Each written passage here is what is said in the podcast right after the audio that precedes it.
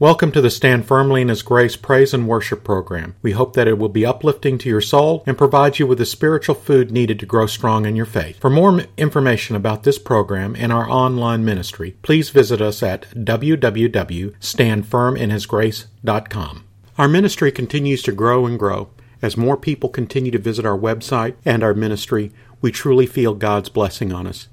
To all of our grace partners and faith family, we are so thankful for each of you and continue to pray for you daily.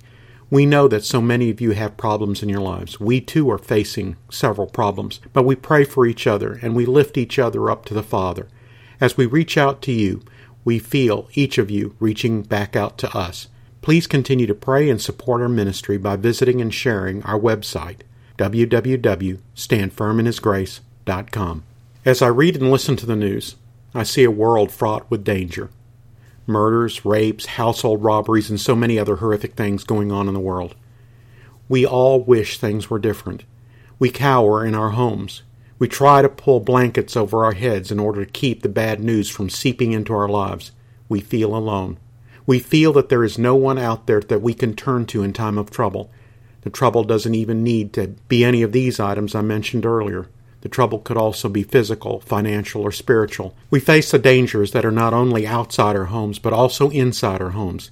It seems like there is danger and trouble all around us, and nothing can stop it. We feel separated from everything. But we need to ask ourselves a couple of questions.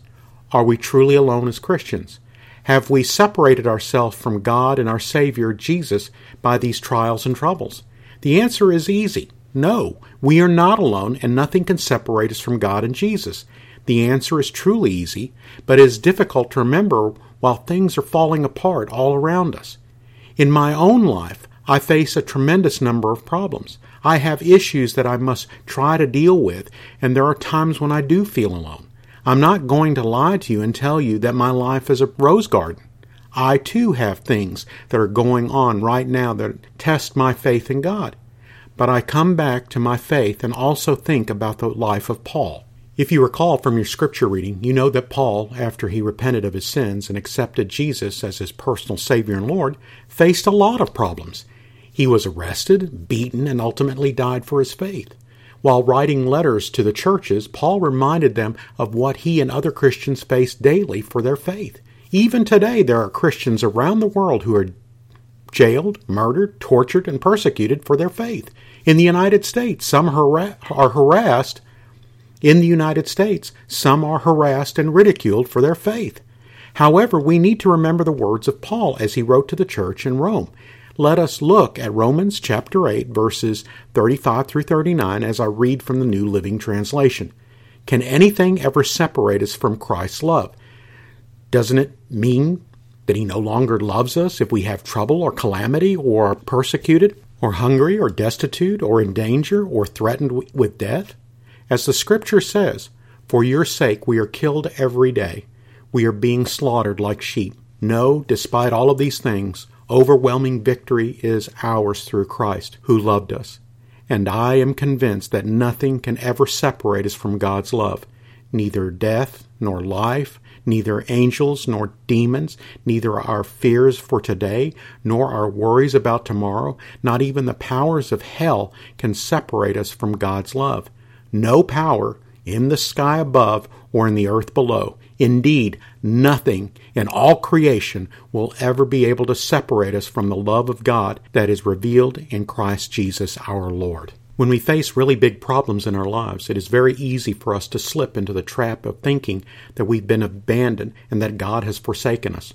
There have been many times in my own life when I truly felt alone. However, I was never alone. God never left my side, and Jesus never gave up on me. It is difficult to remember that little fact when you're up to your eyeballs in trouble. You just want to give up or have God just rescue you. I have prayed those prayers as well. God, just get me out of this. Amen. This short and to the point prayer is all of the faith that we can muster at the moment. But what does Paul tell us in Romans chapter 8? He reminds us of what the scripture tells us. Despite everything that is going on in our lives, we have victory in Jesus as our Savior and Lord, and that there is nothing in heaven or earth that can separate us from the Heavenly Father. Paul uses the phrase, Nothing in all creation. He is absolutely right. There is nothing on this planet or in the universe that can get between us and God. Not even the powers of hell can even come close to separating us. We truly are His children, and He is truly our Father. There is one other thought that comes to mind when I begin to feel alone. I remember the last stanza of the poem Footprints. We all know the poem, but sometimes we forget the lesson of the last few words. Let me give them to you and ask that you let the words minister to you. My precious child, I love you and will never leave you. Never, ever during your trials and testing, when you saw only one set of footprints, it was then that I carried you. Isn't that comforting to know? I know when I read or say those words, I feel the love of Jesus all around me and through me. I know that He is there with His hand out, ready to take mine. He will lead you through the fires in your life and see you to safety. We have the victory of salvation in our lives, and there is nothing that can take that away from us. What a comforting thought. What a truly wonderful promise from our Heavenly Father through His Son Christ Jesus. If you do not have that wonderful promise and relationship with the Lord in your life, you face defeat every day. You face everything alone. You do not have anyone to turn to. Try as you may, all of your actions and plans do not get you to a peace in your heart and soul. If you want that peace and you want victory in your life, there is just one thing to do. You need to ask Jesus to come into your life and be your guide and the way to the Father. Once you do that, you begin your daily walk. Life doesn't get easier. Christians still have problems, but the way you face life does get easier. You can go to the Father in prayer. Jesus died so that you could have that direct line to God. Through Jesus, we have that way to the throne of God. God loves you so very much and loved you from the very beginning of time.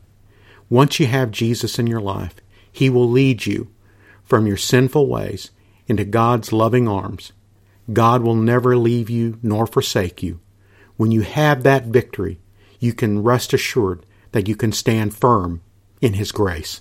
We never close our service without giving those that feel that they live their lives in fear, uncertainty, and doubt the opportunity to know a peace that surpasses all understanding by accepting Christ Jesus as their personal Savior and Lord. Paul tells us in Romans chapter 5 verse 8, God showed his great love for us by sending Christ to die for us while we were still sinners. Even as we lived in sin, God loved us enough to send his own Son to die as an atonement for our sins, so that we may accept that gift of salvation. We do not deserve it, but it is there and is free to those who would just accept it. If you hear that gentle knocking on your heart's door, that is Jesus asking to come into your life. All you have to do is join me in prayer to begin that wonderful daily walk with the Lord.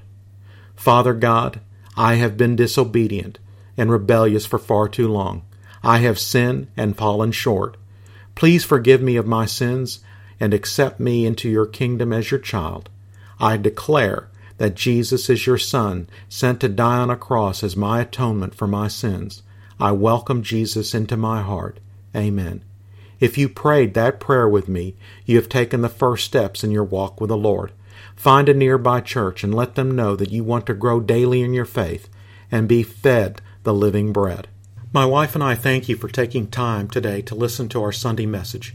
You are indeed a blessing to us. Your prayers and love offerings help us minister to those throughout the world who desperately need the good news. We hope that you will join us next Sunday for another message. If you are in need of prayer, words of encouragement, or would like to give a love offering to our ministry, you can visit us at www.standfirminhisgrace.com. Until next Sunday, may God richly bless you each and every day of your life.